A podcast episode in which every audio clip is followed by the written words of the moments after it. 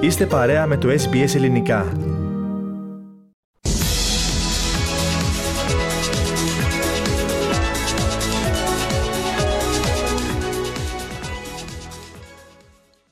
SBS ελληνικό πρόγραμμα, στο μικρόφωνο ο Στέργος Καστελωρίου. Στον δεύτερο γύρο του Wimbledon για πρώτη φορά μετά από τέσσερα χρόνια προκρίθηκε ο Στέφανος Τσιτσιπάς.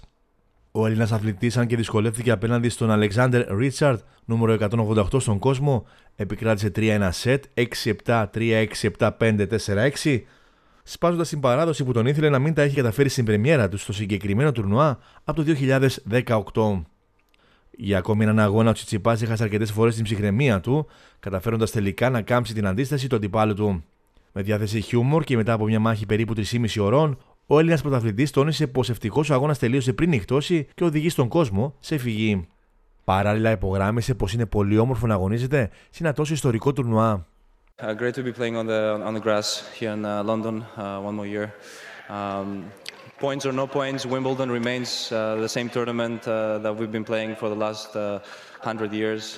Υπογράμμισε δε το γεγονό πω δεν νιώθει πίεση, προερχόμενο από ένα σπουδαίο τουρνουά που έκανε στη Μαγιόρκα, λέγοντα πω τα γήπεδα είναι τελείω διαφορετικά, με την μπάλα να γλιστράει σαν βούτυρο. Look, I have a I have a story. I mean, I came here a few days ago. I mean, Mallorca was a great uh, tournament. You know, they, they did uh, everything possible to maintain the courts. Uh, conditions here there are a little bit different. It's uh, much more hot and humid there. Uh, but uh, playing uh, on this course, I, I, it's like buttery smooth. It's, it doesn't get any better. Στον επόμενο γύρο, ο Τσιτσιπάς θα αντιμετωπίσει τον Αυστραλό Τζόρνταν Τόμσον. Ο 28χρονο, νούμερο 78 στον κόσμο, επικράτησε 3-0 σετ του Καρμπάλες Μπαένια. Επισοδιακή πρόκριση είχε και ο ομογενής Νίκος Κύριος. Όντας εντυπωσιακός στο σερβίς του, ο κύριος έκαψε την αντίσταση του αξιόμαχου Βρετανού Πολ Τσάμ και απέφυγε έναν πρόωρο αποκλεισμό.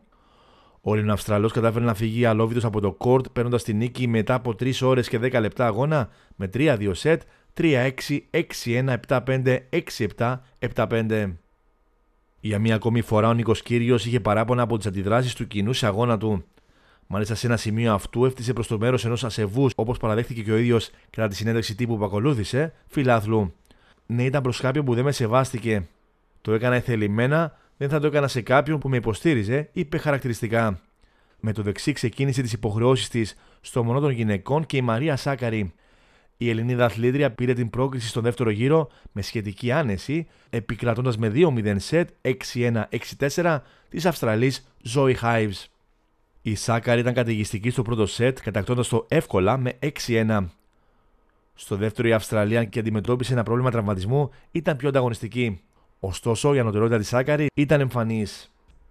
Επόμενη αντίπαλος της σπουδαίας Ελληνίδας θα είναι η Βουλγάρα Βικτόρια Τόμοβα. Δυστυχώς δεν τα κατάφερε η ομογενής Τζέιμι Φουλής κοντρα στη Βελγίδα Κίρστεν Φλίπκενς, χάνοντας με 2-0 σετ 7-5-6-2.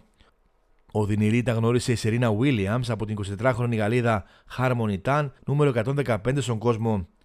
Να θυμίσουμε πως από το σημερινό πρόγραμμα ξεχωρίζει η αναμέτρηση του ομογενή Θανάση Κοκκινάκη με το νούμερο 1 ταινίστα στον κόσμο Νόβακ Τζόκοβιτς για τον δεύτερο γύρο της διοργάνωσης. Ο αγώνας αυτός εκτός απρόπτου είναι προγραμματισμένος να ξεκινήσει στις 10.30 το βράδυ, ώρα Ανατολικής Αυστραλίας. Στο ποδόσφαιρο τώρα, σε δύο παιχνίδια ομογενειακών ομάδων για τα πολιτιακά πρωταθλήματα της Αυστραλίας, σήμερα έχουμε για την βόρεια Νέα Νότια Ουαλία στις 7.30 Valentine Newcastle Olympic στο πλαίσιο της 6η αγωνιστικής και στις 9 το βράδυ για την Νότια Αυστραλία και την 14η αγωνιστική Adelaide Olympic νέοι Adelaide United. Να ολοκληρώσουμε με μια είδηση που όσο παράξενη και να ακούγεται, ναι, τη 2022, είναι άκρος αληθινή. Η Ανώτατη Επιτροπή του Κατάρ ανακοίνωσε ότι όχι μόνο απαγορεύεται ο κυματισμός της σημαίας ΛΟΑΤΚΙ κατά τη διεξαγωγή του Μουντιάλ του 2022, αλλά και ότι όποιος φύλαθλος εντοπιστεί θα κινδυνεύει με φυλάκιση από 7 έως 11 έτη. Όποιος φέρει τη σημαία στο επόμενο παγκόσμιο κύπελο θα φυλακίζεται για 7 ή 11 χρόνια, είπε χαρακτηριστικά ο πρόεδρος τη Οργανωτικής Επιτροπής του Παγκοσμίου Κυπέλου του Κατάρ, Νάσερ Αλκατέρ, υπενθυμίζοντας ότι το κράτο είναι μια Ισλαμική χώρα και ως εκ τούτου η θρησκεία, οι πεπιθήσεις και ο πολιτισμός του πρέπει να γίνονται σεβαστά.